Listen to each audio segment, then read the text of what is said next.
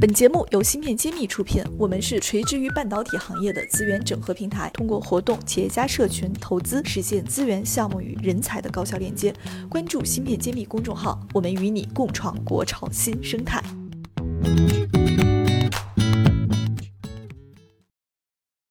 前面几期呢，您给我们分享了在建设过程中缺人、缺培训，然后还需要去面对媒体发生的种种往事。我想，当这些都克服了，您还有没有其他印象深刻的初创阶段特别困难的事情呢？有的，最难的其实是技术来源问题。这个之前我们好像有一期是稍微提到了一点。是的，我今天专门要讲的是知识产权的来源和保护，这个对芯片行业非常重要吗？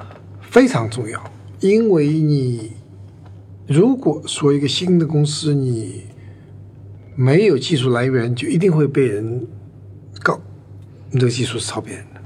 但是您也知道，在中国，我们这一波新兴的技术公司非常多，嗯，好像就是涉及到这样的问题的案件还没怎么听说，所以我想问问，是不是国际上这方面是经常有一些惯例的？在这个行业经常有最著名的官司是 Intel 和 AMD 关于三八六这个授权的官司打了十几年。这两家公司他们的技术之争，我觉得之前还有听友问过我们问题，是的 那他们在历史上还打过这样比较有名的案子。对的，所以这里面我们作为的，起码在我在 Intel 的七年中是一直在打的，后来打了十多年，现在当然是和解了。所以在知识产权方面的官司或者是呃就是矛盾是无所不在的。那么基本上我们要回头看一下知识产权啊，英文叫 intellectual property，就是 IP。那么 IP 又分多种，大家比较常见的专利，嗯，还有叫商业秘密、商业机密。那么另外还有一些技术的一些这个流程，都是都属于啊知识产权这一类。那么在这我们这行特别重要，就是说你任何一个新公司，你就必须要证明你的技术有来源。你刚成立不可能自己研发的，你还没有，你刚开始你研发是需要时间的，需要投入资金、人才和时间。你刚开始就一看，你刚开始成立没时间，要研发你是慢慢来。以后今天你刚开始，你马上就要有生产技技术要生产，那你技术一定要有来源。你要么是授权来的，对吧？要么是买断的，就是虽然我们自己能做出来，是如果没有授权或者是没有证明，我们是不可以。不可以生产，你一定是一定是一定是，就是说，啊、被告会就是被人家质疑的。所以，我们对一个新的芯片公司，你一定要解决这个问题。所以我们开始就有这个布局。那么，全世界最出名的啊、授权可以授权的公司呢，啊、大家都公认的是 IBM。IBM 它后来把自己的芯片制造给剥离了。哦，它以前也是有芯片产业的。IBM 曾经是最大的芯片制造公司，想当年它比 Intel、比三星、比这个 TI 都大，那可能在我们熟知的更多是电脑还有软件行业了。完全不是。这里做一个插曲吧。一九八八年我入行的时候，我发现我们公司有一大堆 IBM 的工程师。就是您在英特尔见到了很多 IBM 的工程师。对，在我们八十年代，IBM 和 Intel 是联合开发技术的，而 IBM 是师傅，Intel 是徒弟。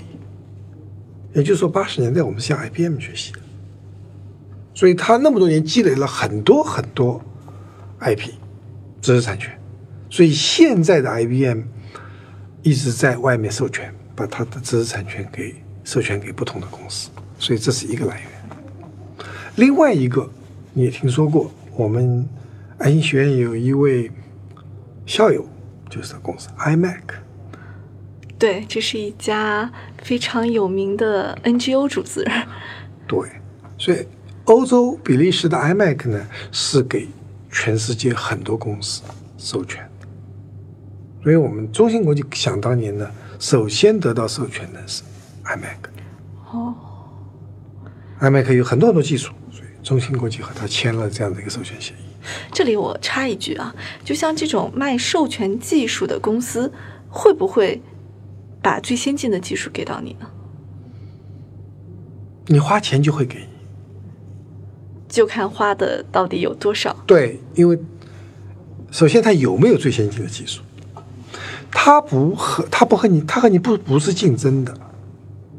比如说 Intel，它有，它一定不卖给你，嗯，因为它和你是竞争的。对他自己也要去做这个台生意。积电也不会卖给你，很竞争的。但是 iMac 它是一个非盈利组织，它不不生产产品，所以它会把它最先进的卖给你，但是价格不菲，它会很高的价钱。换句话说，你只要出够钱，它最先进的技术都会卖给你。但问题是，因为它不生产，所以它的技术还是比较理论性的，它没做过产品。你知道，它所以它这个是一个研发成果，所以拿过来以后是一个半成品的一个技术，你还得自己去验证。验证到能够生产产品。所以这个呢，只能说它的技术有用，但不能解决所有的问题。你自己再去这个基础上再进一步开发技术到能够用的水平。IBM 它在某一些技术上是有很成熟的技术的，但是 IBM 很贵。那么，而且 IBM 它逐渐逐渐已经开始淡出，所以它可能就没有下一代技术。今天 IBM 已经没有 Intel、三星、台积电这样子最先进的技术，尽管它基础很雄厚。所以这是我们开始要做这样子的专利的知识产权的一个布局，让你知道，如果有企业要和你打官司，你是有一定的保护伞的。所以这个事情，中芯国际拿到了 iMac 就解决了这个问题吗？还是说要很有其他的办法？那么你做了这个事情，并不证明你不被不不会惹官司，你还是，但是只是说，如果有官司，你可以在法庭上做辩护嘛。我有我有这个知识技术者，所以说这个呢是我们当时在做，呃，也给我们了很多时间来，到我们一直到我们上市，我们都是安全的。当然，中芯国际和台积电的那个那场官司是上市以后最后出结果的，所以那是后来的事情。我记得是没有错的话是二零零九年，我们二零零四年上市的。诶，那这个保护伞不起作用了吗？这个情况很复杂，所以这里面关于具体的细节，这里面我我就不能说啊、呃但是实际上，你看从中芯国际两千年创立到二零零九年，它是艰难的生存下来了，就是这这段时间它的知识产权都解决了。啊。如果说早早的就出问题，就没有中芯国际的上市，没有中芯国际的北京、天津全国布局。那到二零零九年，虽然说最后这个案子和解了，但是这这九年的时间，中芯国际已经是成长了。嗯，有一次我是非常有幸参观过中芯国际。嗯，我记得这个他公司的这个大堂有一面墙，整面墙是都是专利墙，当时还是非常震撼的。对，从中芯国际成立的那一天起，我们就知道专利非常重要，知识产权非常重要。所以我作为公关发言人，我一向别人在问我问题的时候，我会说这几句官话。但是这句话就是说，中芯国际尊重知识产权，我们也希望其他公司尊重我们的知识产权。知识产权是要么自己开发，要么自己授权来的，你自己一定要有自己的研发能力。所以中芯国际研嗯，经过十几年，申请了成千上万的专利。所以这个就是其实科技公司必须要做的事情。所以我们今天讲知识产权的重要性，知识产权的保护，那么多专利实际上是你的防守和进攻的武器。所以大公司就有很多专利，小公司没有专利可能就会受欺负。所以我们一定要做好这个准备，专利保护的准备。这是一种潜在的风险。那如果请谢院长，您对我们现在市场上新兴的这么多新加入到集成电路产业的一些新兴公司来说的话，您对他们有什么建议呢？从最开始就要做好知识产权的布局，就这是一个要知识产权也要讲战略。就是你要随时想到，如果别人在和你有知识产权的这个呃诉讼的话，你如何应对？这是一个长期的投资这资，长期的投资必须要做的，而且国家也非常鼓励你申请专利，所以你看，全中国的这个半芯片公司都有很强的专利的一个这个战略在做准备，这样子的话，对我们国际化、中国企业的国际化是非常有好处的。